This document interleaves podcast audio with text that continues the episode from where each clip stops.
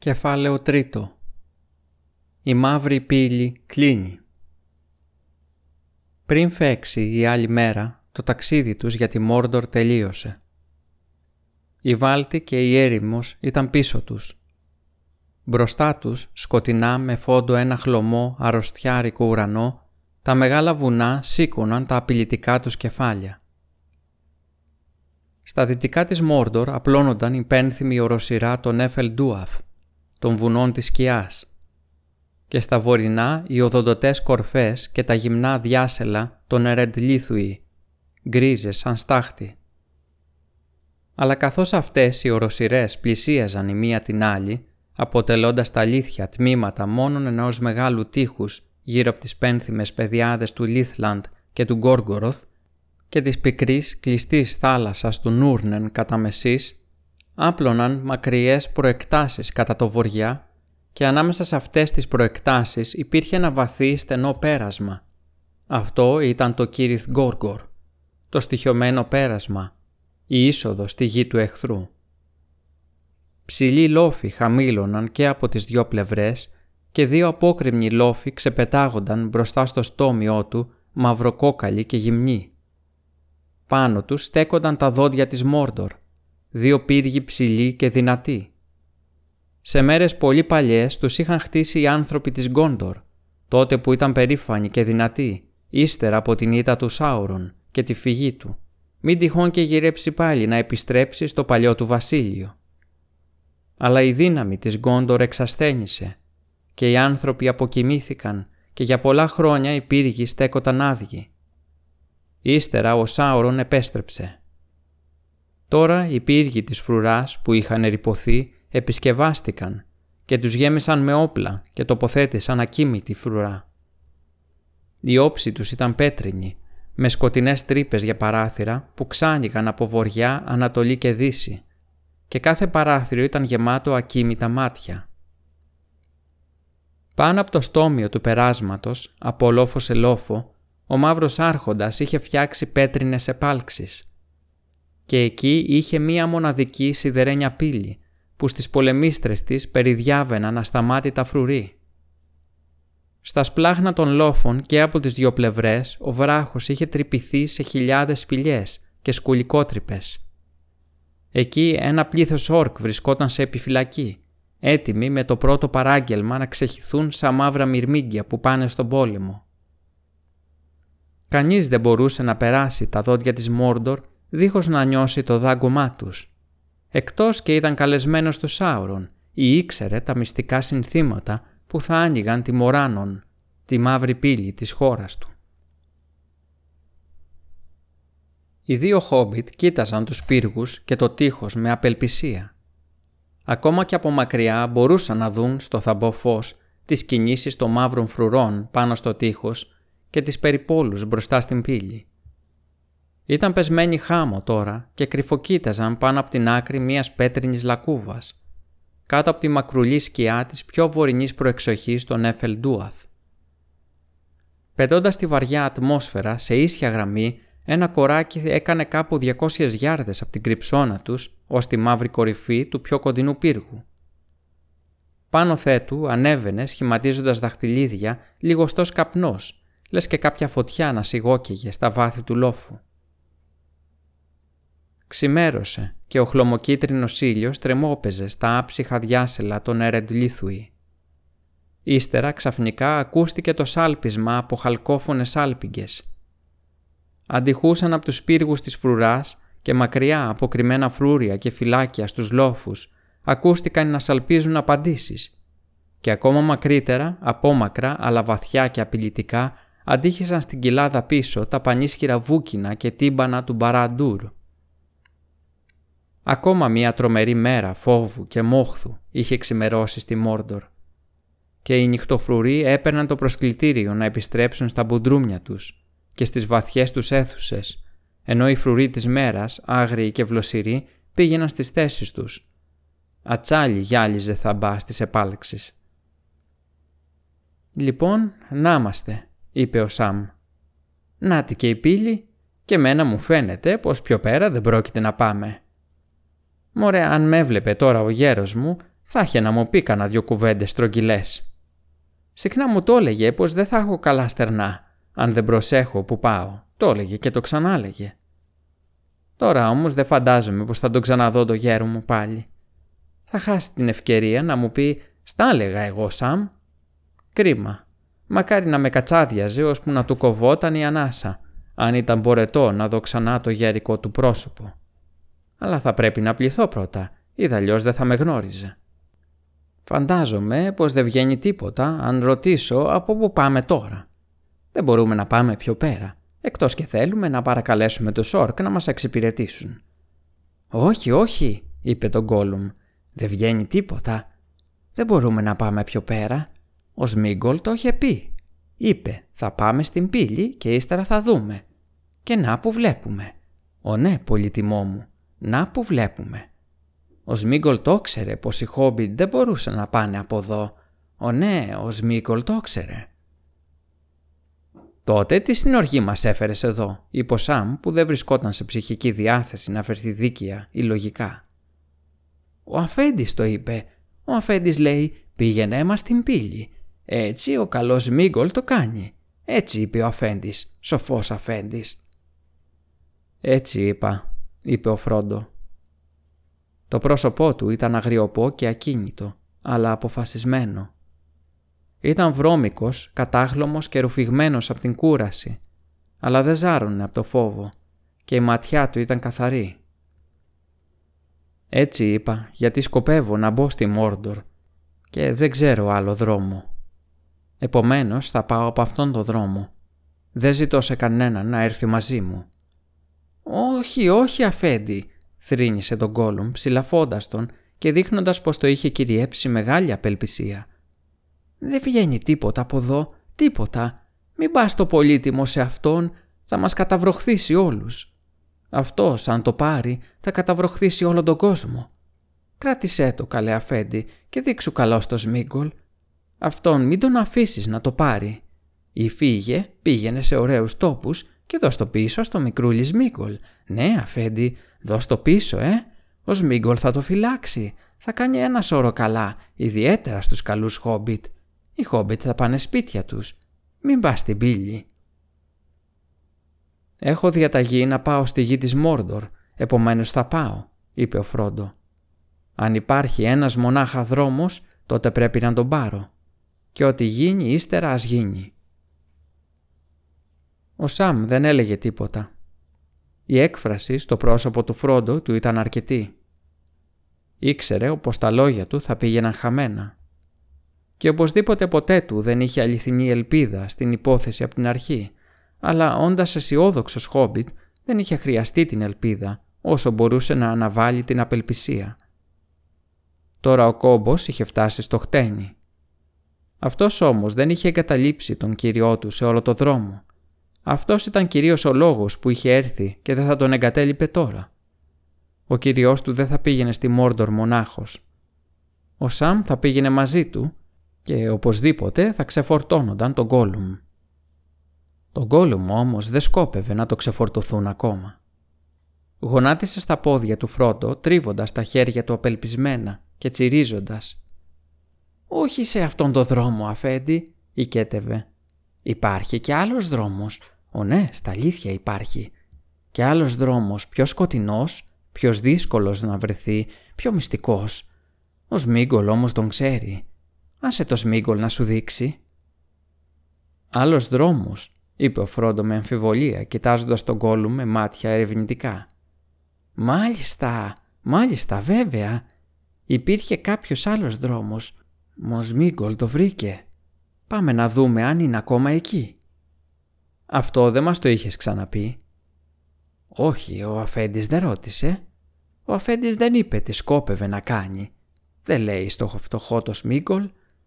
Λέει «Σμίγκολ πήγαινε με στην πύλη και ύστερα αντίο». Ο Σμίγκολ μπορεί να φύγει και να είναι καλό παιδί. Τώρα όμως λέει σκοπεύω να μπω στη Μόρντορ από αυτόν τον δρόμο. Και έτσι ο Σμίγκολ τρομάζει πολύ. Δεν θέλει να χάσει τον καλό αφέντη και υποσχέθηκε ο αφέντης τον έβαλε να υποσχεθεί να σώσει το πολύτιμο. Αλλά ο αφέντης πάει να το δώσει σε αυτόν, ίσια στο μαύρο χέρι. αν ο αφέντης πάει από εδώ. Γι' αυτό ο Σμίγκολ πρέπει να σώσει και τους δύο και θυμάται κάποιον άλλο δρόμο που υπήρχε μία φορά. Καλός αφέντης. Ο Σμίγκολ πολύ καλός. Πάντα βοηθάει. Ο Σαμ ζάρωσε τα φρύδια του. Αν μπορούσε να ανοίξει τρύπες στον κόλ με τα μάτια του θα το είχε κάνει. Ο νους του ήταν γεμάτος αμφιβολίες. Κατά τα φαινόμενα, τον Γκόλουμ έδειχνε στα αλήθεια καταστεναχωρεμένο και πρόθυμο να βοηθήσει το Φρόντο. Αλλά ο Σαμ, μη ξεχνώντας το διάλογο που είχε κρυφακούσει, δυσκολεύονταν να πιστέψει πως η προσωπικότητα του Σμίγκολ, τόσο καιρό καταπιεσμένη, είχε επικρατήσει. Η φωνή εκείνη, έτσι κι αλλιώς, δεν είχε την τελευταία λέξη στο διάλογο. Η άποψη του Σαμ ήταν πως τα δύο κομμάτια, Σμίγκολ και Γκόλουμ, ή όπως τα έλεγε μέσα του ο Μουλοχτός και ο Βρωμερός, είχαν κάνει ανακοχή και προσωρινή συμμαχία. Κανείς τους δεν ήθελε να πάρει το δαχτυλίδιο εχθρός.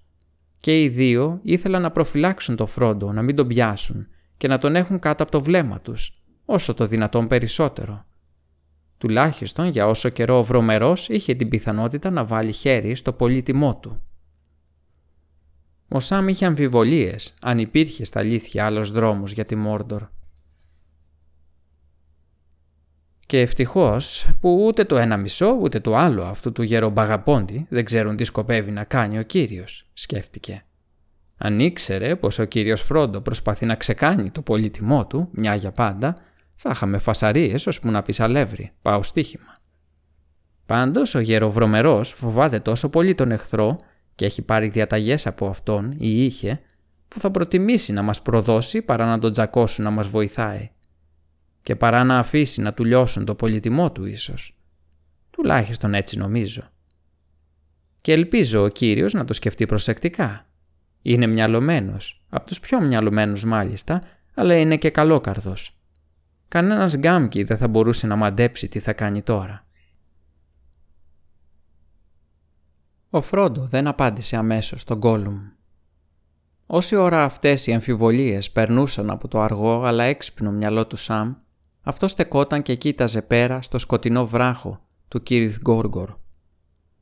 Η τρύπα που είχαν καταφύγει ήταν ανοιγμένη στην πλαγιά ενός χαμηλού λόφου, λίγο ψηλότερα από μία κοιλάδα που έμοιαζε με χαράκομα και βρισκόταν ανάμεσα στο λόφο και στα εξωτερικά αντιρίσματα των βουνών. Κατά μεσή στην κοιλάδα ξεκινούσαν τα μαύρα θεμέλια του δυτικού πύργου της φρουράς. Στο πρωινό φως, οι δρόμοι που πήγαιναν στην πύλη της Μόρντορ φαινόταν τώρα καθαρά, χλωμοί και σκονισμένοι. Ο ένας προχωρούσε φιδογυριστός κατά το βοριά, ένας άλλος χανόταν ανατολικά στις ομίχλες που ήταν καθισμένες στα πόδια των Ερεντλήθουη και ένας τρίτος που ερχόταν προς το μέρος του. Καθώς έστριβε απότομα γύρω από τον πύργο, έμπαινα σε ένα στενό φαράγγι και περνούσε όχι πολύ μακριά κάτω από το κύλωμα που στεκόταν. Δυτικά, στα δεξιά του, έστριβε παρακάμπτοντας τις ράχες των βουνών και τραβούσε νότια στις βαθιές σκιές που κάλυπταν όλες τις δυτικές πλαγιές των Εφελντούαθ.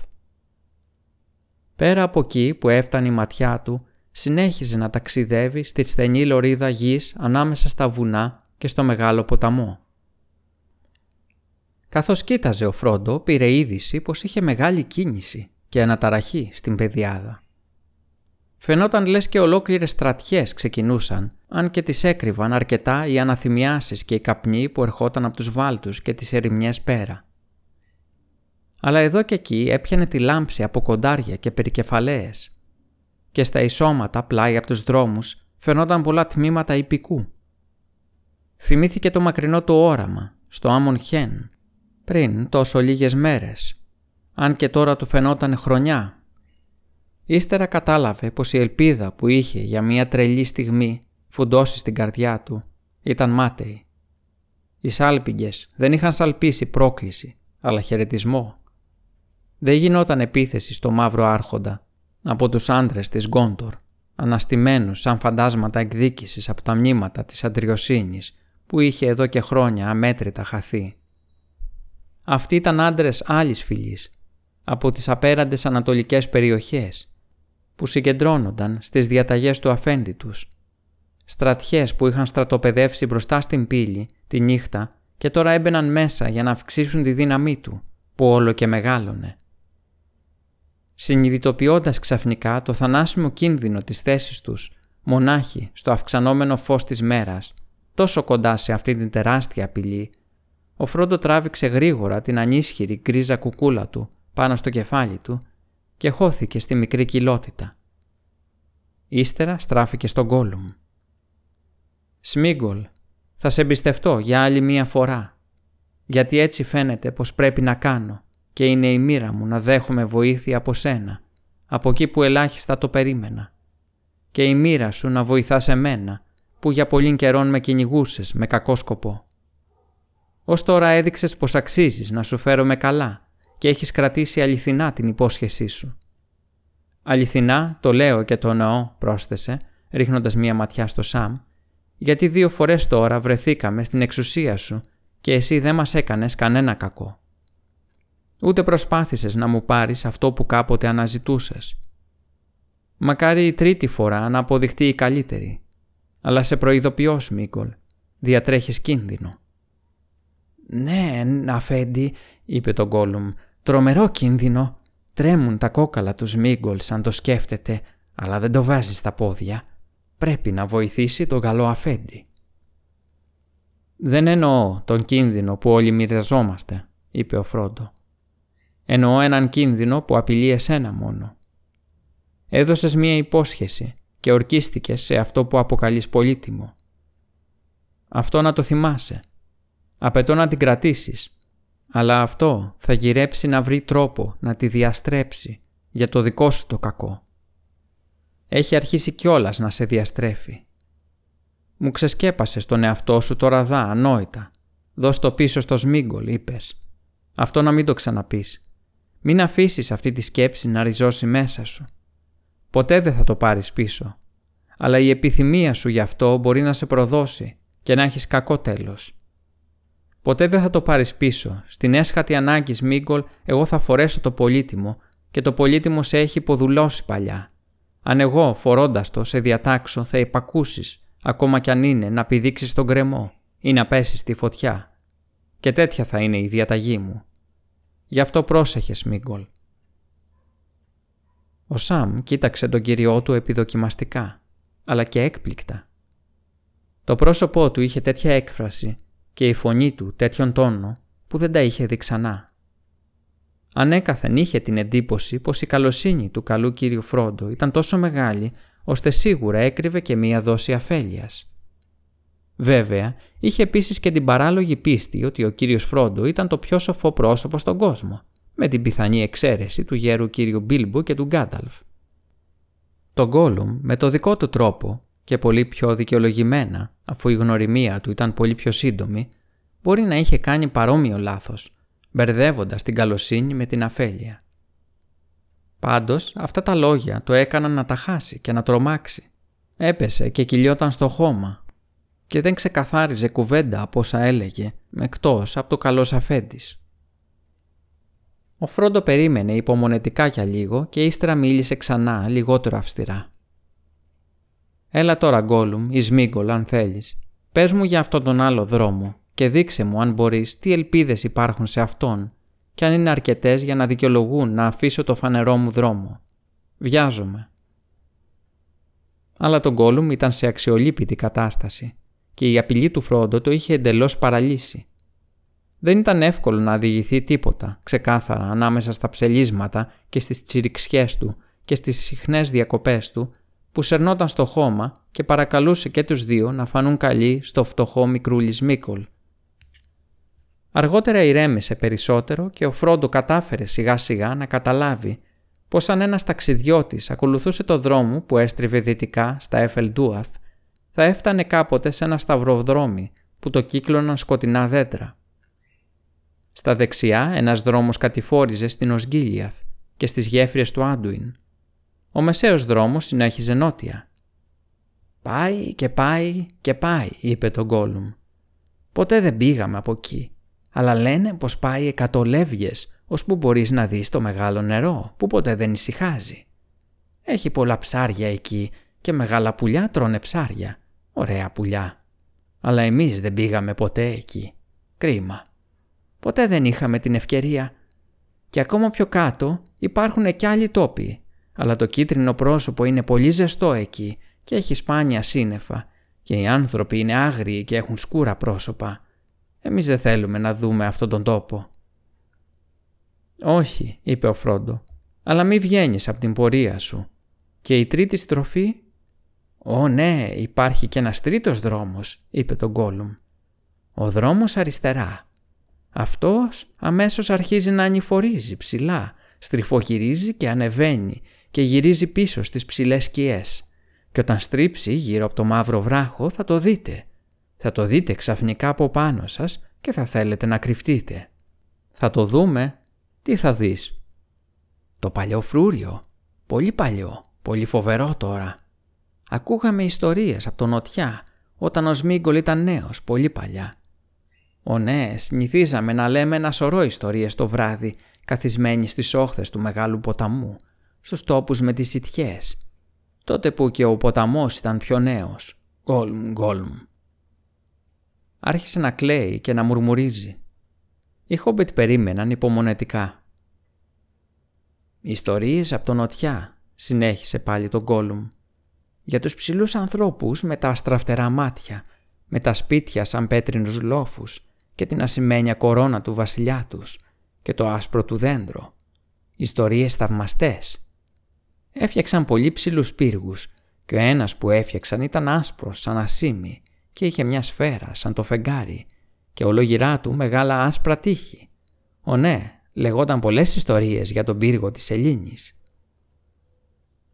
«Αυτός θα είναι η μήνα Ήθιλ που έχτισε ο Ισίλντουρ, ο γιος του Έλεντιλ», είπε ο Φρόντο. Ο Ισίλντουρ ήταν που έκοψε το δάχτυλο του εχθρού. «Ναι, αυτός έχει μόνο τέσσερα στο μαύρο χέρι, αλλά είναι αρκετά», είπε τον Γκόλουμ ανατριχιάζοντας. Και αυτός μισούσε την πόλη του Ισίλντουρ. «Και τι δε μισεί», είπε ο Φρόντο.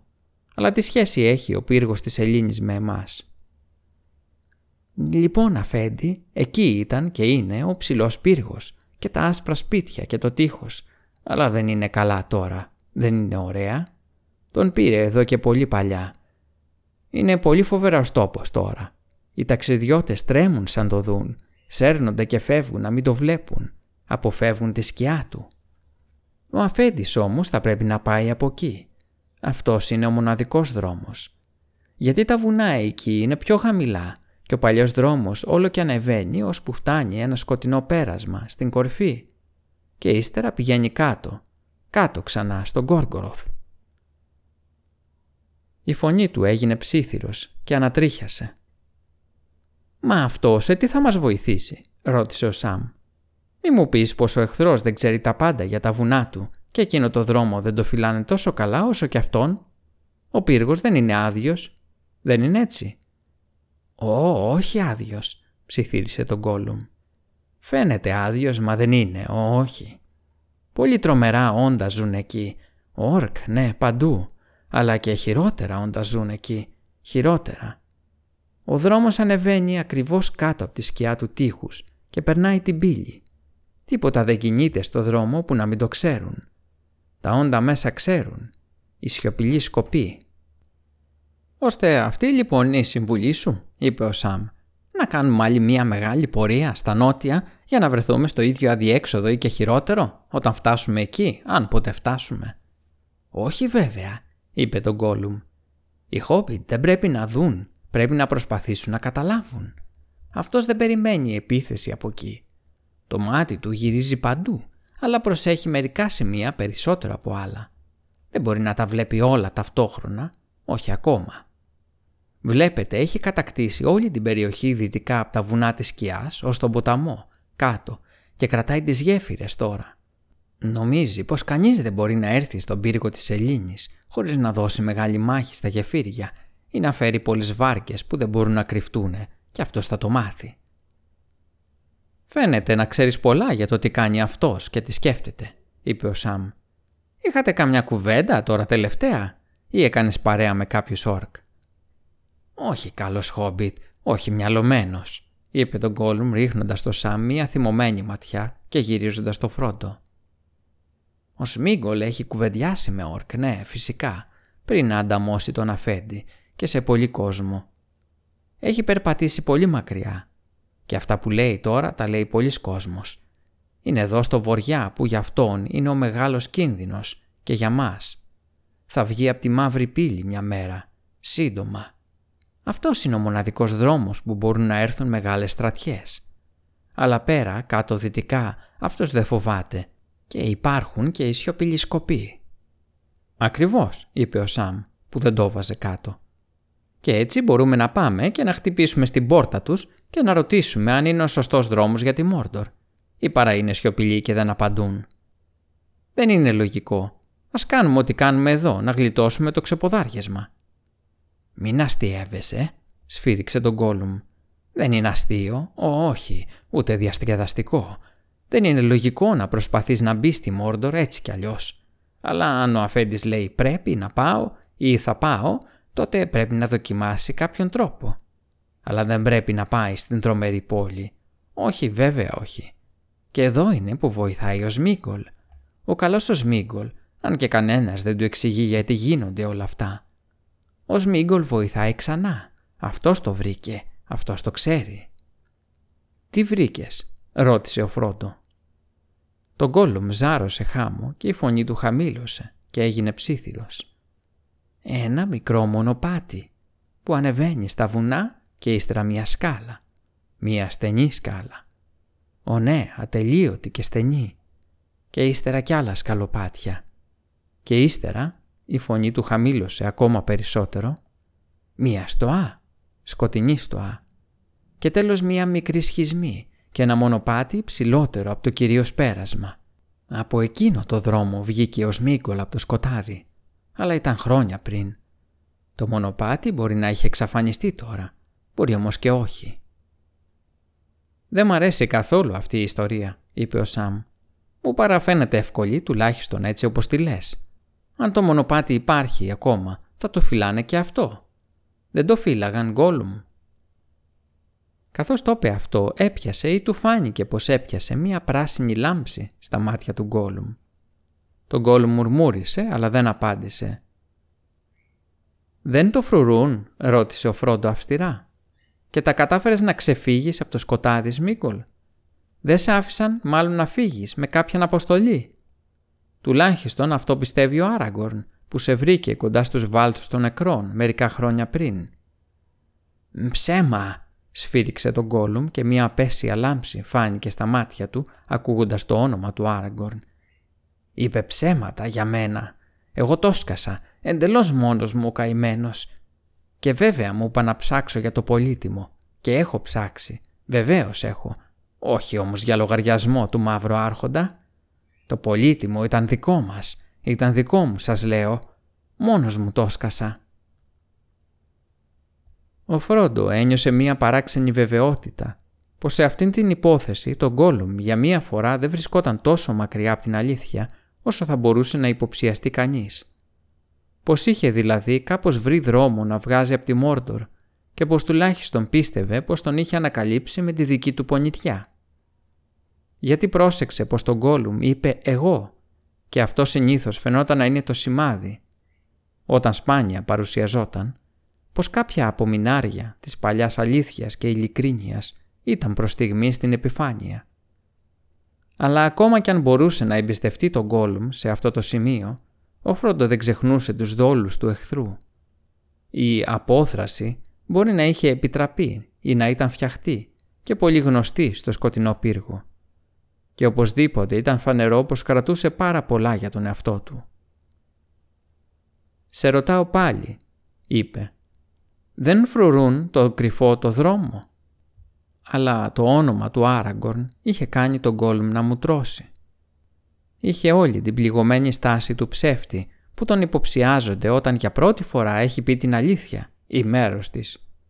Δεν απάντησε. «Δεν τον φρουρούν», επανέλαβε ο Φρόντο. «Ναι, μπορεί, δεν έχει ασφαλισμένα μέρη σε αυτή τη χώρα», είπε τον Γκόλμ μου τρομένο δεν έχει ασφαλισμένα μέρη. Ο αφέντης όμως πρέπει να δοκιμάσει να γυρίσει σπίτι του. Δεν έχει άλλο δρόμο.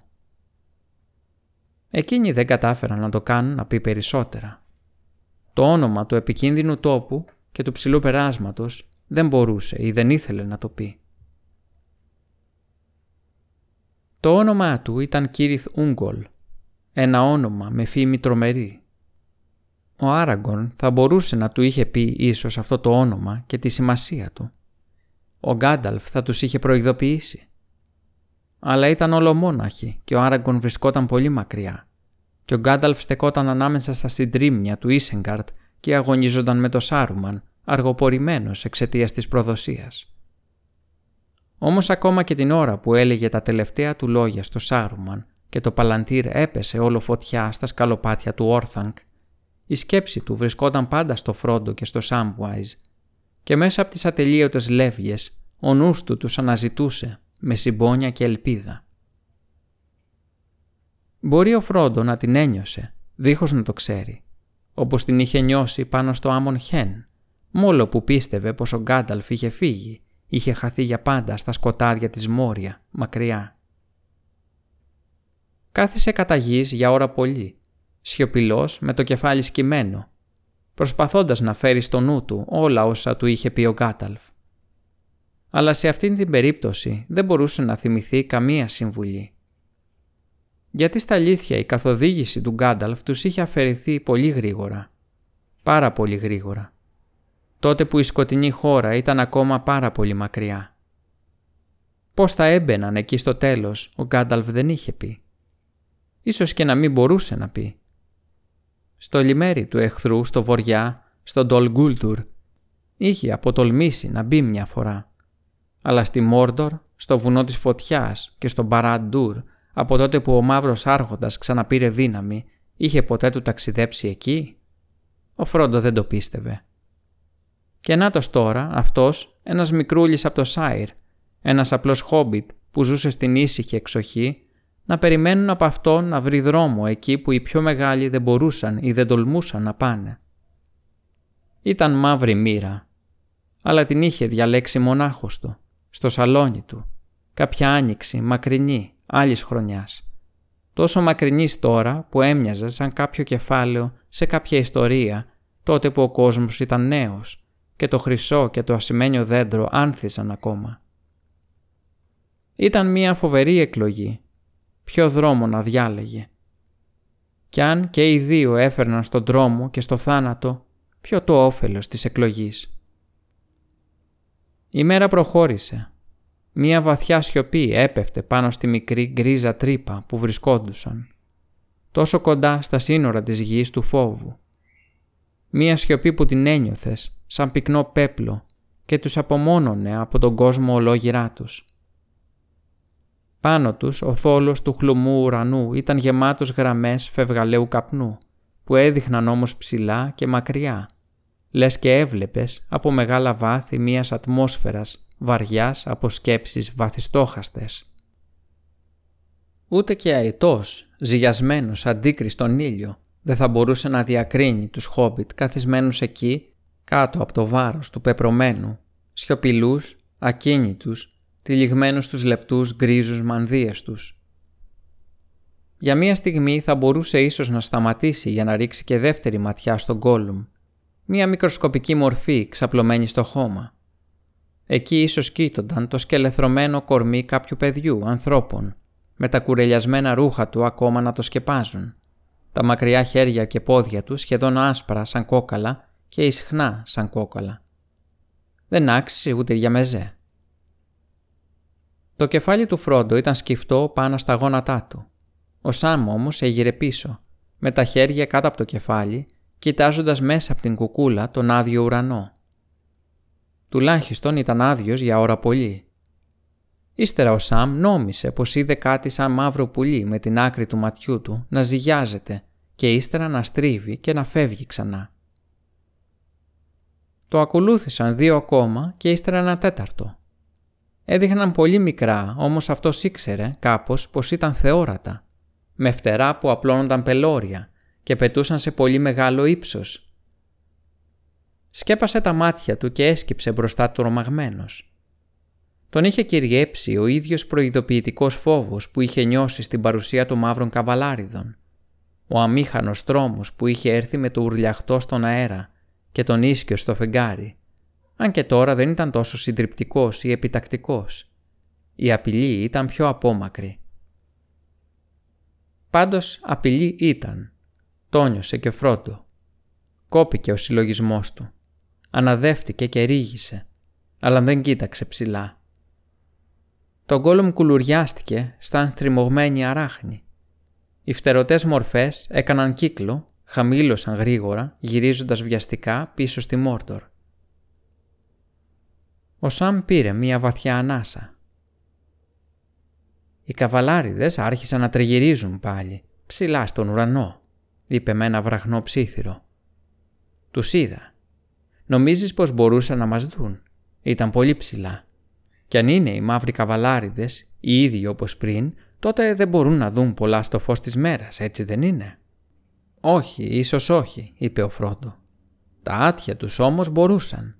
Και αυτά τα φεδερωτά πλάσματα που υπέβουν τώρα είναι πολύ πιθανό να βλέπουν περισσότερο από κάθε άλλο πλάσμα. Είναι σαν μεγάλα όρνεα.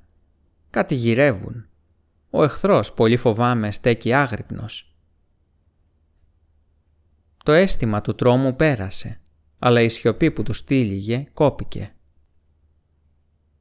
Για λίγη ώρα είχαν αποκοπεί από τον κόσμο, λες και βρισκόταν σε ένα αόρατο νησί. Τώρα είχαν απογυμνωθεί πάλι. Ο κίνδυνος είχε ξαναγυρίσει.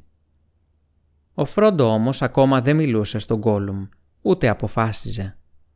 Τα μάτια του ήταν κλειστά, λες και ονειρεύονταν ή κοίταζε μες στην καρδιά του και στη θύμησή του. Τέλος αναδεύτηκε και σηκώθηκε όρθιος και έδειχνε έτοιμος να μιλήσει και να αποφασίσει. «Αλλά, ακούστε», είπε, «τι είναι αυτό» καινούριο τρόμος τους βρήκε. Άκουσαν τραγούδια και βραχνά ξεφωνιστά. Στην αρχή έμοιαζαν πολύ μακρινά, αλλά πλησίαζαν. Ερχόταν προς το μέρος τους. Στη σκέψη όλων πέρασε πως οι μαύροι φτερωτοί τους είχαν εντοπίσει και είχαν στείλει οπλισμένους στρατιώτες να τους πιάσουν. Γιατί τίποτα δεν ήταν πιο γρήγορο από αυτούς τους τρομερούς υπηρέτες του Σάουρον. Μαζεύτηκαν και έστησαν αυτοί οι φωνές και η κλαγκή των όπλων και υποσκευών ήταν πολύ κοντά. Ο Φρόντο και ο Σαμ ξεθυλίκωσαν τα μικρά σπαθιά στις θήκες τους. Η φυγή ήταν αδύνατη. Το γκόλομ σηκώθηκε αργά και σύρθηκε σαν έντομο στα χίλια του κυλώματος. Πολύ προσεκτικά σηκώθηκε λίγο-λίγο, ώσπου μπορούσε να δει ανάμεσα από μία εγκοπή στο βράχο. Έμεινε εκεί δίχως να κουνιέται για κάμποση ώρα, χωρίς να βγάζει άχνα. Σε λίγο οι φωνές άρχισαν να υποχωρούν ξανά και ύστερα αργά έσβησαν. Μακριά ένα βούκινο αντίχησε στις επάλξεις της Μωράνων. Ύστερα, ήσυχα, το γκόλουμ αποτραβήχτηκε και γλίστρισε κάτω στο κύλωμα. «Κι άλλοι άνθρωποι που πηγαίνουν στη Μόρντορ», είπε χαμηλόφωνα. «Μαύρα πρόσωπα. Δεν έχουμε ξαναδεί ανθρώπους είναι κι αυτούς, όχι Σμίγκολ. Είναι άγριοι, έχουν μαύρα μάτια, μακριά μαύρα μαλλιά και χρυσούς κρίκους στα αυτιά, ένα σωρό ωραίο χρυσάφι. Και μερικοί έχουν κόκκινη μπογιά στα μαγουλά τους και κόκκινες μπέρτες. Κόκκινες είναι και οι σημαίες τους και οι άκρες από τα δόρατά τους και έχουν στρόγγυλες ασπίδες, κίτρινες και μαύρες με μεγάλες ακίδες. Όχι καλοί, πολύ σκληροί και κακοί άνθρωποι φαίνονται. Κακοί σχεδόν όσο και οι όρκ και πολύ πιο μεγάλο. Ο Σμίγκολ νομίζει πως έχουν έρθει από τον νοτιά, πέρα από τις εκβολές του μεγάλου ποταμού. Ανέβηκαν από εκείνο το δρόμο. Πέρασαν από τη μεγάλη πύλη, αλλά μπορεί να ακολουθήσουν κι άλλοι. Πάντα έρχονται κι άλλοι στη Μόρντορ. Κάποια μέρα όλοι οι λαοί θα βρεθούν μέσα. «Είχε καθόλου ολίφαντες» ρώτησε ο Σαμ ξεχνώντας το φόβο του από την περιέργεια να μάθει νέα από τους ξένους τόπους. «Όχι ολίφαντες. Τι είναι ολίφαντες» ρώτησε τον Γκόλουμ. Ο Σαμ σηκώθηκε όρθιος βάζοντας τα χέρια πίσω όπως έκανε πάντα όταν έλεγε ποίηματα και άρχισε. Σαν ποντίκι σταχτερός και σαν σπίτι με ψηλός. Μύτη σαν το φίδι έχω, η γη τρέμει όταν τρέχω. Και στη χλώη σαν πατώ, δέντρα σπάζουν σαν περνώ. Έχω κέρατα στο στόμα του νοτιά πατώ το χώμα, ανεμίζοντας τα αυτιά, χρόνια μέτρητα πολλά.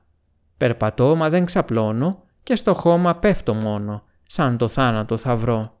Ο ολίφαντας εγώ, είμαι από όλους πιο ψηλός, γερός θεόρατος στρανός. Αν ποτέ με συναντήσεις, δύσκολα θα λησμονήσεις. Αν ποτέ σου δεν με δεις, παραμύθι θα με πεις. Μα με ολίφαντας εγώ, ποτέ ψέμα δεν θα πω. Αυτό, είπε ο Σαμ, σαν τελείωσε την επαγγελία, είναι μια ρήμα που λέμε στο Σάιρ. Ίσως ανόητη, ίσως και όχι. Αλλά έχουμε και εμείς τις ιστορίες μας, ξέρεις, και τα νέα μας από το νοτιά. Όχι πως γύρισαν πίσω πολύ ποτέ και όχι πως πιστέψαμε και όλα όσα μας είπαν. Ναι, από τον Μπρι και όχι σίγουρα σαν τις κουβέντες του Σάιρ, όπως λέει και ο λόγος. Εγώ όμως έχω ακούσει ιστορίες για μεγαλόσωμους λαούς πέρα, μακριά, στις ηλιοχώρες. Τους λέμε αραπάδες στις ιστορίες μας και καβαλικεύουν ολίφαντες λέει όταν πολεμάνε. Βάζουν σπίτια και πύργους στις ράχες των ολιφάντιδων και οι ολίφαντες ρίχνουν βράχους και δέντρα ο ένας τον άλλον. Γι' αυτό τώρα που πες άνθρωποι από τον νοτιά, όλοι στα κόκκινα και στα χρυσά, εγώ είπα έχει καθόλου ολίφαντες. Γιατί αν είχε, θα έριχνα κι εγώ με μια ματιά. Κίνδυνος ξεκίνδυνος. Τώρα όμως δεν φαντάζομαι πως θα δω ποτέ μου ολίφαντα. Μπορεί και να μην υπάρχει τέτοιο ζώο. Αναστέναξε. Όχι, όχι ολίφαντες, είπε τον Γκόλμ ξανά. Ο Σμίγκολ δεν τους έχει ακουστά. Δεν θέλει να τους δει, δεν θέλει να υπάρχουν. Ο Σμίγκολ θέλει να φύγει από εδώ και να κρυφτεί κάπου στα σίγουρα. Ο Σμίγκολ θέλει να φύγει ο Αφέντης. Ο καλός Αφέντης δεν θα έρθει με το Σμίγκολ. Ο Φρόντος σηκώθηκε όρθιος. Τον είχαν πιάσει τα γέλια, παρόλες τις σκοτούρες, όταν ο Σαμ πήρε φόρα και έλεγε την παλιά ρήμα του Ολίφαντα, που την έλεγαν στο παραγόνι και τα γέλια του έλυσαν το δισταγμό. «Μακάρι να είχαμε χίλιους ολίφαντες με τον Γκάνταλφ σε έναν άσπρο επικεφαλής», είπε. «Τότε θα ανοίγαμε ίσως δρόμο σε αυτή την απέσια χώρα. Δεν έχουμε όμως παρά μόνο τα κουρασμένα μας πόδια όλο κι όλο. Λοιπόν, Σμίγκολ, ο τρίτος δρόμος μπορεί να μας βγει σε καλό. Θα έρθω μαζί σου». «Καλέ αφέντη, σοφέ αφέντη, χρυσέ αφέντη», ξεφώνησε τον Γκόλουμ ενθουσιασμένο, χτυπώντας χαϊδευτικά τα γόνατα του Φρόντο. «Καλέ αφέντη, λοιπόν, τώρα ξεκουραστείτε καλή χόμπιτ στη σκιά των βράχων, κάτω από τα βράχια κοντά. Ξεκουραστείτε και καθίστε ήσυχα ώσπου να φύγει το κίτρινο πρόσωπο. Ύστερα μπορούμε να φύγουμε γρήγορα. Πρέπει να γίνουμε αθόρυβοι και γρήγοροι σαν ίσκοι.